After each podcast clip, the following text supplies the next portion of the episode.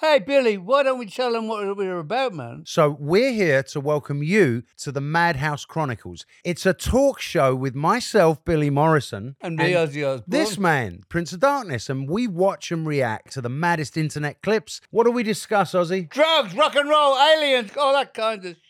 Drugs, rock and roll, aliens, and all that kinds of shit. Come and join Ozzy and myself. Visit osbornemediahouse.com to get special access to. to- Come on! What do you say? Do you think it's the wildest show on the internet? Oh.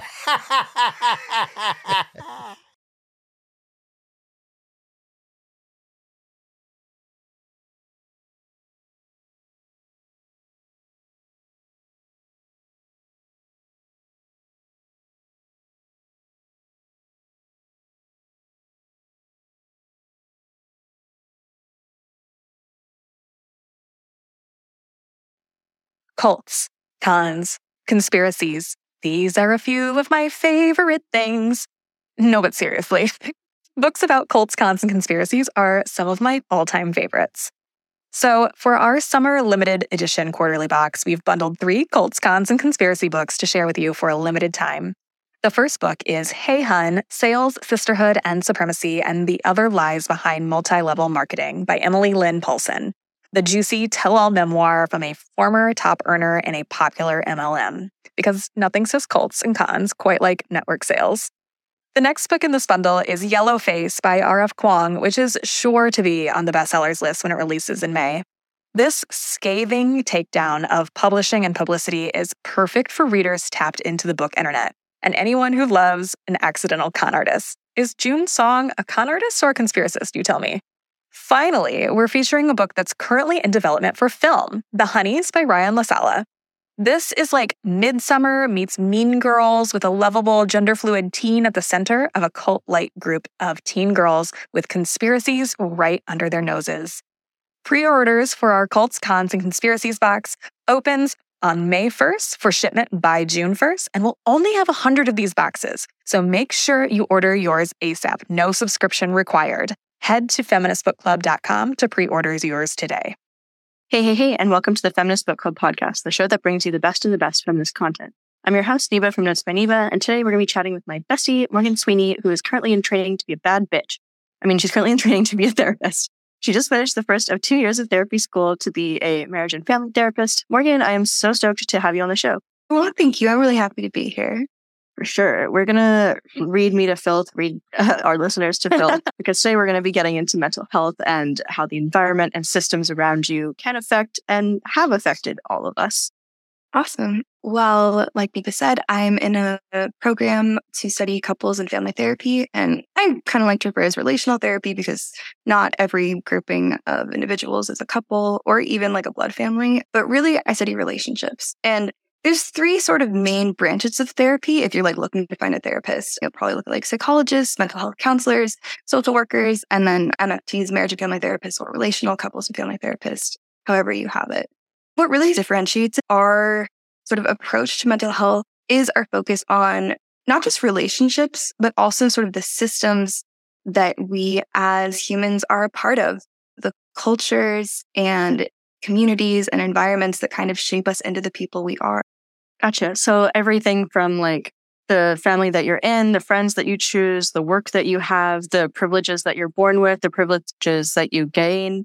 I'm curious, how does this fit into like a very individual focused thinking? Because like here in the West, everything is about the individual. That was actually a huge reason why I wanted to choose this branch of therapy. Just Western thought in general and kind of scientific thought tend to focus on the individual as the unit of change and like ability to make you know, differences and like have control over your own life. But in reality, like we are all connected constantly. Obviously, you are a separate individual, but you are so connected to your culture and the environment you grew up in and the other people that surround you. You just lose a lot of context if you look at the individual as the way they are. And obviously, for scientists to be able to make conclusions out of things, they have to be able to simplify it. And so they have to look at individuals. And I think that's a big reason why the field of psychology went in that direction. But in order to really change a system and bring like lasting change, you have to, in my opinion, look outside the individual. No man is an island. No person is born into this world without the influence of other things. So we're all born into not just families, but cultures and like norm, societal norms that we're told through media, through expectation of the people who surround us. I think that by just looking at a person and thinking that they are the ones responsible for the way that they see the world or the life they've been exposed to really ignores a lot of the privileges they were born into, the culture, just the world. Like none of us are responsible for creating the world. And so to think that an individual can control or even just manage all of the things that make them who they are, I think is just a little short sighted. I feel like as you studied this and delved into structures that are like influencing you, you probably got a lot into your own family structure and your childhood and your upbringing. Was there anything surprising that you learned about yourself in all of this?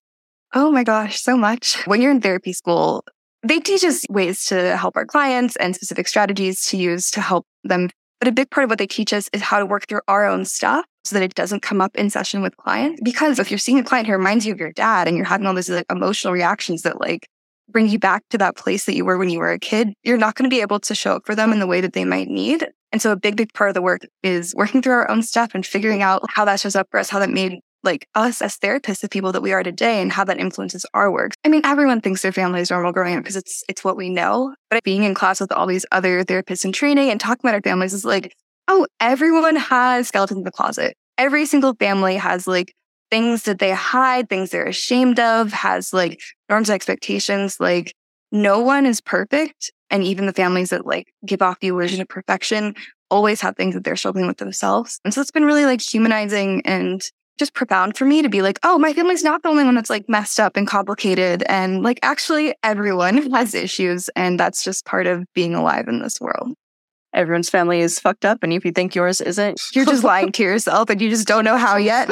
how do people even begin to realize like what things are currently influencing them and what things have influenced them if like, you know, that's just what you grow up with and what you think is normal?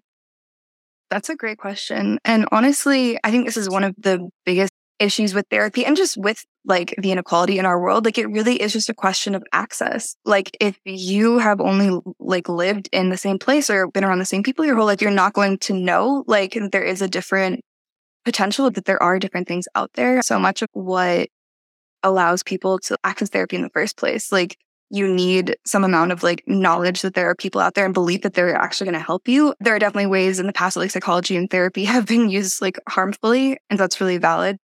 But I think like fundamentally listening to your emotions, as like simple as I might seem and as hard as it might actually be to put into practice, so much of us grow up with just a normalized amount of like stress or sadness or like anger that we just think is normal. We live in a culture that doesn't really let us feel our emotions or doesn't tell us that it's safe, especially as women. Our culture tends to shame us for like having emotions or for needing to act on our emotions or having needs, period. And so just like letting yourself feel what your emotions are and then figuring out like where that comes from and figure out where like how you manage that like so much of therapy really is like insight oriented of like looking into yourself and feeling what you're feeling and like thinking about where that's coming from and what you want to do with it. There's a lot of structured ways to look at your feelings, like journaling and meditating and so forth. But when you're in like an actual situation, how can people begin to cultivate that practice of listening to their feelings? That's an awesome question. This is something I definitely struggle with sometimes too. I think it's cultural. Like we live in a culture that's so quick and so disconnected from our bodies. Sometimes you just have to take a second, slow down, take a deep breath, take three, take five, like whatever it takes. Also, something I've been doing a bit more recently, nice physically touching your body, like moving your hands along your shoulders, along your legs, like reminding yourself that you have a body and that it's attached to you. And also, like you said, having those practices, the more that you cultivate practices that allow you to check in with yourself intentionally, the easier it's going to come when you're actually in a moment and you're feeling something. A big reason why like I got into this field, relationships. Having people in your life who do talk about their emotions, who do tune into the way they're feeling and like feel comfortable sharing that. Having a therapist, having a space and dedicated people who make it feel safe and allow you to feel the way you feel and will love you no matter what. It's a huge privilege, but it's something that makes a huge, huge difference. Yeah, I'll admit that the first time I realized that people get to have this and they get to have this from more than just one person, it really shook me. And I was like, holy cow, you're telling me that people get to have relationships that are this deep and this trusting and this honest. I'm glad we're talking about it as a form of privilege because when you're in a situation or upbringing that's so, so stressful, it tends to kind of cultivate really shitty fucking mental health. And it just trickles down and expands into everything. Where, like you were saying, we don't exist in isolation. Absolutely. I don't think you could talk about mental health without talking about like the systems of oppression that like got us to where we are, like racism, sexism, homophobia. Like there are so many ways that like our culture is built for like straight white men. And even as straight white men, there's ways in which they can or can't be themselves. There are so many ways that we're expected to be people that we aren't, and so many messages we pick up. And so there's this just pervasive feeling that, like, you know, I as an individual am not enough. And how can you, like, live a happy life or be engaged in the things you are when you're constantly battling that feeling of like shame and guilt and sadness and anger and, I mean, rage, like, from being oppressed. We are in a huge mental health crisis in our country. And it's very obviously because there are systems of oppression that make it so that you cannot like physically, you know, feed your family or like be emotionally available because you're so exhausted from like working three jobs. The fact that everyone isn't depressed all the time with all of the things we're like, fighting in our culture right now is honestly incredible and speaks so much of the resilience and the resources that every person has and like uses to just navigate their lives. What's frustrating to me is that sometimes a lot of these solutions are so small and quite frankly, they're just like fucking boring. You know, it's like, oh, how do you Mhm. feel better? You just like eat food, sleep right, have friends. And I'm like, man, this shit's boring. Wh- why is it that like all of these solutions are so fucking boring? This is a genuine question. No, it's a great fucking question, honestly. It's because, like, fundamentally, we are like biological animals. Like, as much as we've created a culture and a society that like ignores our biology and like minimizes it as much as physically possible for efficiency and productivity and fucking capitalism, at like the base of it, we're just bodies that need to eat things and drink water and like get sunlight and have vitamins and minerals and like and we're so hardwired for connection. Like, I'm really glad you mentioned relationships. Again, like, I think relationships are incredibly important to me in my life. And I think our culture doesn't value them the way that I think we need to in order to like be mentally well. The same way that a wolf that grows up separated from its pack is like hungry is gonna be like sad and lost and like freak out all the time. Like if a person grows up in isolation and doesn't have like the resources they need, of course they're gonna feel like shit. Like as much as we are evolved and we create all these things, we're also like not that evolved. So like actually getting a full night of sleep and like eating good food that nourishes your body and like exercising, like as basic as these things are and as boring and unexciting as they can seem, they're actually like where the basics of our lives come from. Like if you think about how much energy your body's constantly putting towards like keeping your heart beating, keeping your lungs pumping, like most of us don't even think about all the intricacies of how our bodies work until we're like sick or something's broken. But like just keeping your body alive is a lot of work. And the fact that we live in a society where like we don't even think about it. I love this reframing of it as just like we're just meat sacks trying to take care of our meat sack. And I'm realizing like if we honored and actually like valued taking care of our meat sack selves, maybe that would be worth a little bit more. Mhm. Do I actually get a gold star for sleeping a full night? I feel like that would motivate me. Exactly. It's capitalism, right? Like we see ourselves and our value as like what we can produce, or especially as women, like what we can do for other people. But in reality, like we're just like fucking large bacteria just trying to live from like one moment to the next and like, you know, maybe have a good time while we're at it and like procreate if that's something that you're interested in. Like that's it. Life is not that complicated. I love that. And one last thing I wanted to touch on is the purpose of therapy to be finding a solution, or is it to be to like understand yourself, or is it just something else entirely? I'm so, so glad you asked this because I think, and different people are definitely going to give you different answers to this, but the way that I like to think about therapy and the kind of metaphor that I like to use is one of like just fitness or like wellness almost. And this is partly because I really enjoy fitness. I'm a yoga teacher and aerial instructor, and I really like enjoy feeling like the limits of my body and allowing myself to like grow past them. And I think of therapy the same way. I'm like, to me, therapy is a spiritual practice. It's a way that you can grow yourself and become a version of yourself that feels more right to you. It's a way that you can gather tools and resources to just allow yourself to become the person that you want to become. And obviously, there's this narrative of like, oh, you're broken, you're your YC is shrink, like they're going to fix your depression, like, you know, give you a pill. Like, that is one way that our culture talks about therapy. But to me, it's so much more than that. It's a space where you are not only like allowed to be who you are, but like who you are is celebrated and encouraged. And for what it's worth, like I don't think therapy is the only way to become like the fuller, more holistic version of yourself. A lot of the practices you mentioned earlier of like journaling, meditating, checking in with yourself allow you to do these too. But individual therapy, like group therapy is also super powerful. Another metaphor I kind of liken it to is like, you know, if you like want to get stronger arms because you're having like back problems, like you can go to group classes, you can work out on your own at home, or you can like get a personal trainer. To me, like having individualized therapy is like having a personal trainer. You're going to get the most bang for your buck. You're going to have like the most progress because there's someone else who's invested in your growth and they're like experts in what they do and they're there for you at like a set time. And so there's that structure and it makes it a lot easier for you to succeed at your goals. But of course, there's so many other ways to become the person you want to become. And so I think when I talk about therapy and like what it means to me, it's more just like, how do you as an individual want to live your life? How do you want to experience your emotions? How do you want to navigate your relationships or your career or your environment, your family? It's a way to figure out what matters to you and what you value and the way that you want to become the person that you want to be. Very like meaning of life. If we're all going to the doctor to make sure that we like are not getting cervical cancer, we should probably also be going to therapy because health insurance knows that you don't want to be looking for a therapist when shit hits the fan because that'll take forever. May as well already be in it. Seriously, on what you said about going to the doctor, like, I don't think people really understand the way that mental health like impacts our physical health. Recently, the Surgeon General said that people with severe loneliness, it essentially gives you the same risk as if you were a smoker. There's so many studies like this that show that like being lonely, being depressed, being anxious and stressed out constantly, like these things make us more likely to have like autoimmune diseases, to like contract cancer. Like, so it affects our health so dramatically and drastically and intimately.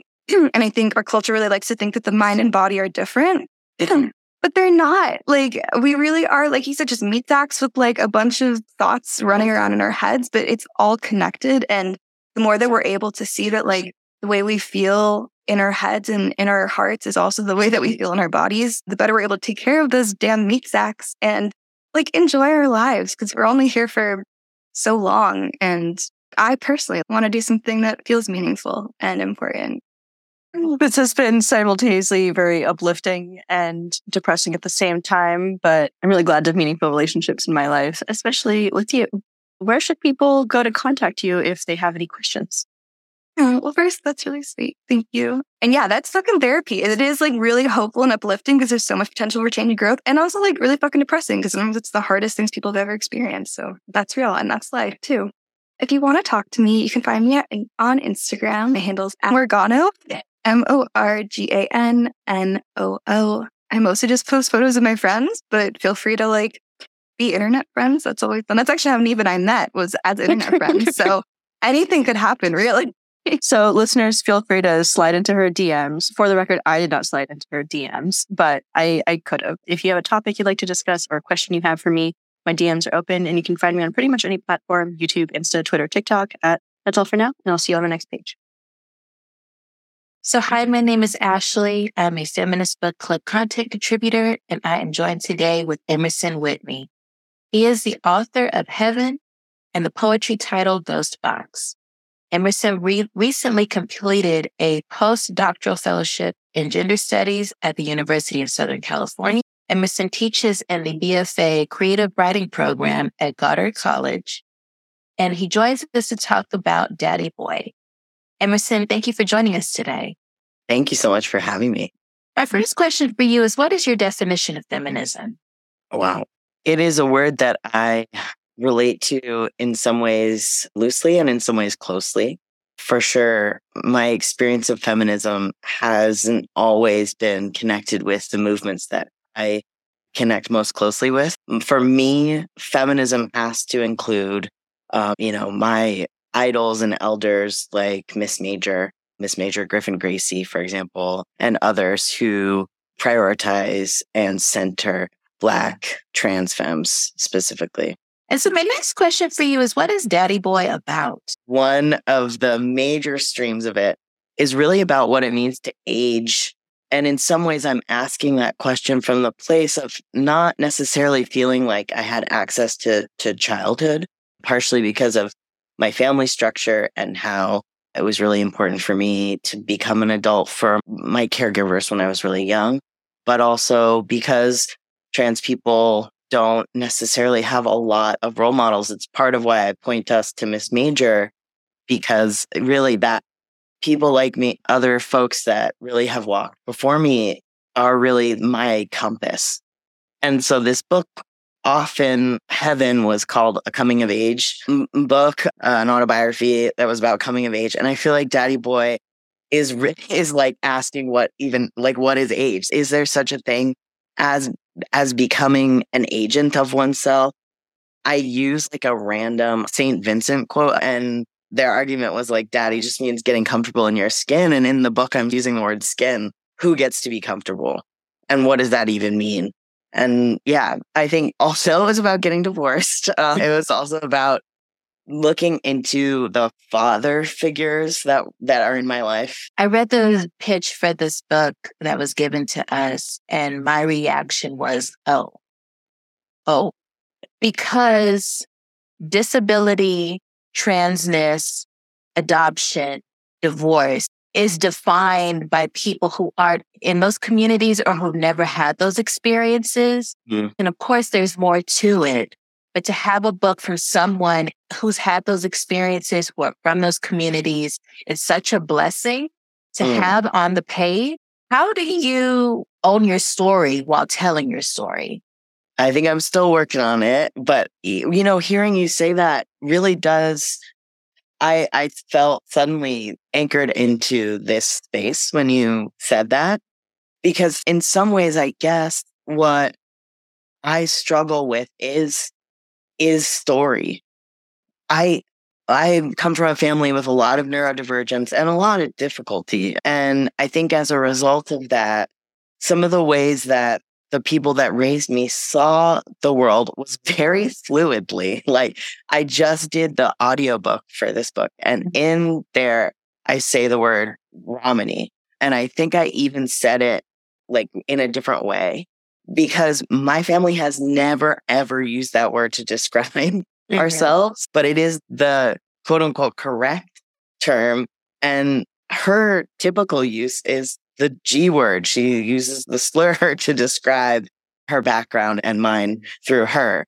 So in some ways, I even wondered when I put that down and when I said it out loud in the audiobook, I was like, oh, is like my uncle gonna be like, what even is this word?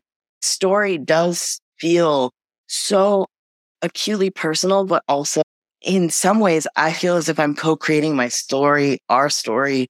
Um, the collaboration that happens between me and the reader means so much to me. And so hearing you just now reflect back that constellation of, of identities or subject positions that I occupied, it always somehow feels new. like that is true. Like, Right. And it's almost, it makes me feel very vulnerable, actually. Like I feel like I'm blushing right now. Briefly explain what Romany is. It is a lot of different communities, actually. It's a name for a lot of groups Okay. that are ethnic Romani people. So I'm trying not to use a slur, Mhm. but it's my particular background is Hungarian, Slovak, G word. Oh. There's Romani folks all over the world, but a lot of people, when it's written down that aren't familiar, think of it as being from Romania. But it is not Romania. It's folks that were in exile from actually the Punjab region of India and eventually made their way through the Balkans and into the West, quote unquote. And yeah, so face a lot of discrimination all over the world, particularly folks that occupy those positions that are melanated. It's much harder for for folks, especially in Eastern Europe and especially in Hungary. It's really gnarly. Thank you for explaining that. Yeah.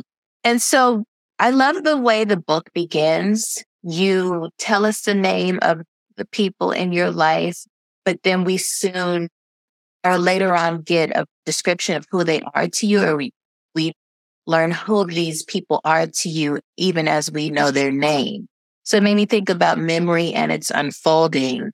What did you decide to tell, and how did you decide to write about your family? I do a little bit of a meditation almost every time before I start writing. And part of my my favorite aspect about working in the long form, writing out a full book, is the feeling of being in a state of presence that really feels like home to me. And when I'm in that space is usually when I'm working. I try to do it in the morning because that's the most accessible time for me. And so when I'm in that state, I'm just kind of going for it. And I typically ask those thoughts that are like, how are, how are they going to think about this? Are they going to be mad at, at me? I try to sit those in another room. I actually historically have even like put a little, like made a little spot somewhere with a candle and been like, can y'all please go sit there? And I'm going to be here and I'm going to worry about you when we're done. I'm definitely a, you know, a spectrum person. And so the quality of my life is very sensory. I'm really hyper aware of all, all the little things that are going on around me. And I am actively recalling those throughout the day, whether I want to or not. So that's usually what enters there first. And then as, as those kind of images get made, people emerge, it forms a story. and yeah, my family's in there, my ex is in there, others who I love. And I try to ask permission when we're at the end stage. Like I'm saying, when I invite them back, I, I often am like, okay, do you all want to read this? And this book is a bit sexy. So there's, I did not really feel like sharing this with my brothers or Hank in the book. Or yeah, like I just didn't want to do that. And luckily they were, they got accustomed to this from, mm-hmm. and, and just my whole life. So they were like, mm, oh, we're good. And Hank in true form told me this story about Troy Aikman, whose dad was the quarterback of the Dallas Cowboys. But he was like, Troy Aikman's dad was a farmer. And he was like, someone interviewed the dad and was like, "Why are you going to go see Troy like throw the football or whatever?" And the farmer dad was like, "No, like is he going to watch me farm? Like is Hmm. he going to come here and watch me do this?" And like, "No, so I'm not going to go there and watch him do that." So Craig Hank was saying like, "I don't need to come see you do your job." so I was like, "That's so nice." yes. But yeah, it's very it's it's so interesting to have had to have their permission. The story that you write is so poetic as you are a poet.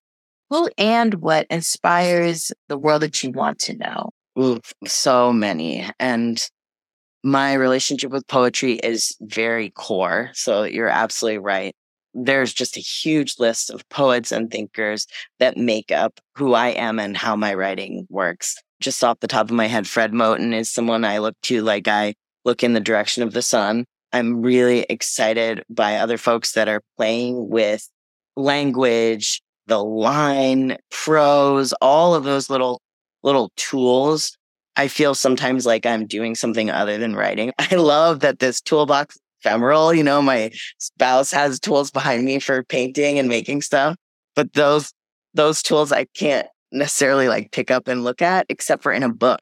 Mm. So, you know, like Ilya Kaminsky's work, Deaf Republic as a as a wonderful tool for me. I, I think about language through that book all the time.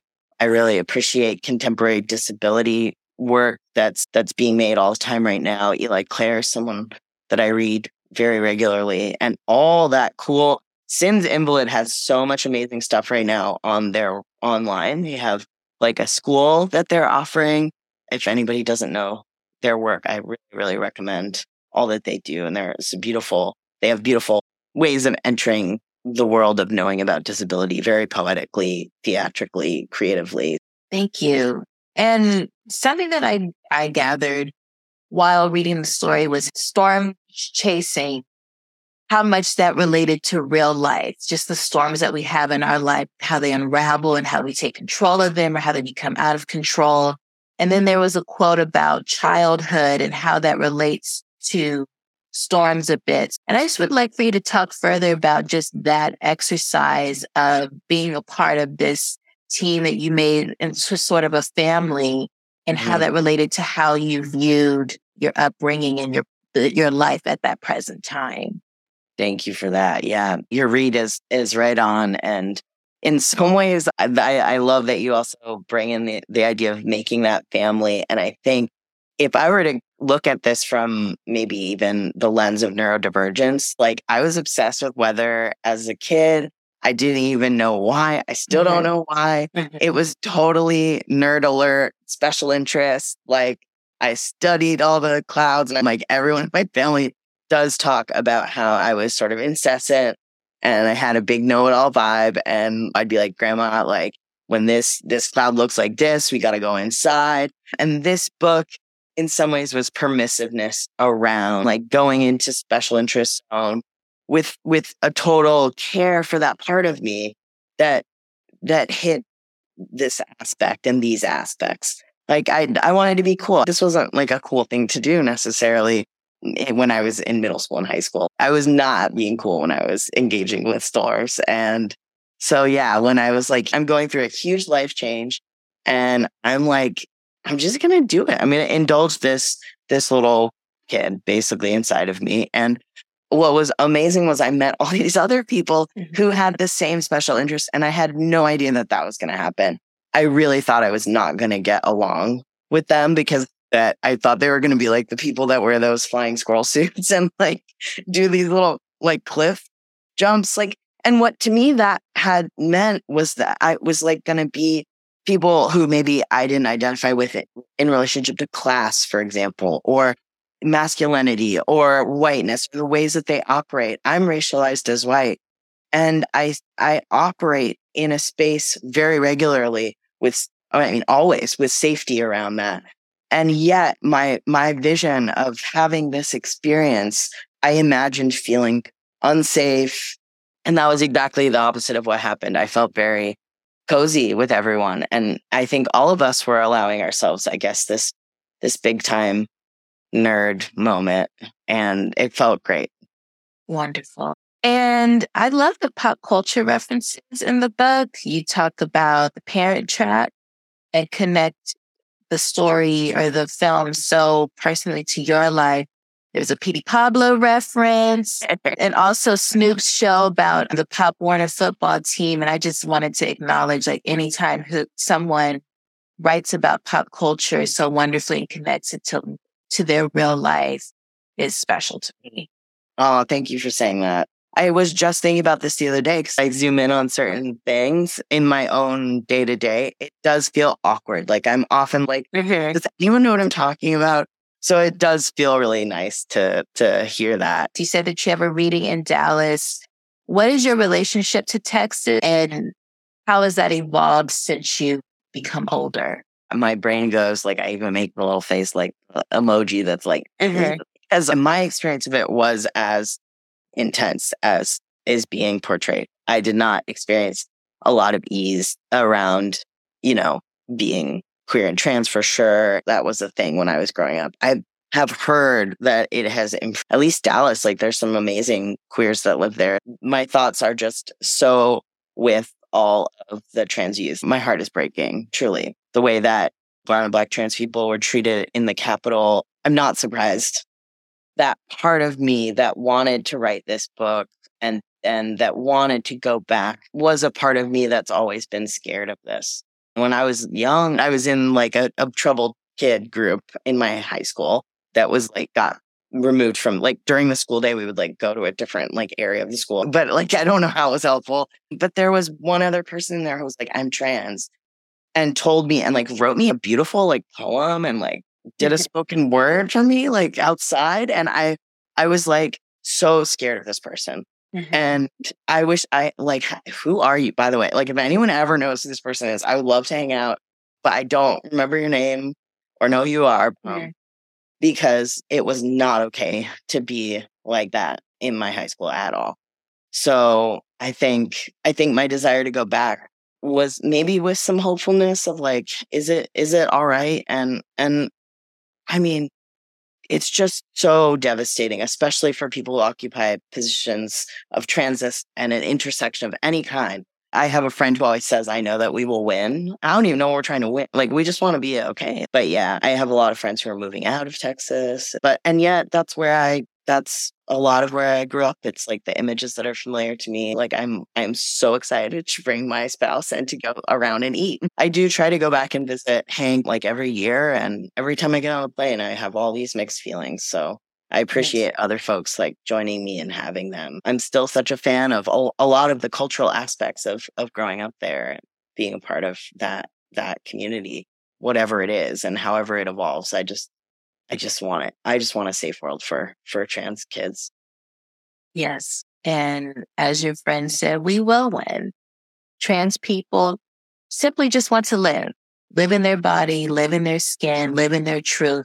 That's all that is being asked. And there's so much pushback for no reason other than you don't want to see people live in their truth. I hope that that's, that continues to be the message and what's at, what's in the forefront because too much is just happening for people to simply live in their truth. Yeah, Absolutely. Absolutely.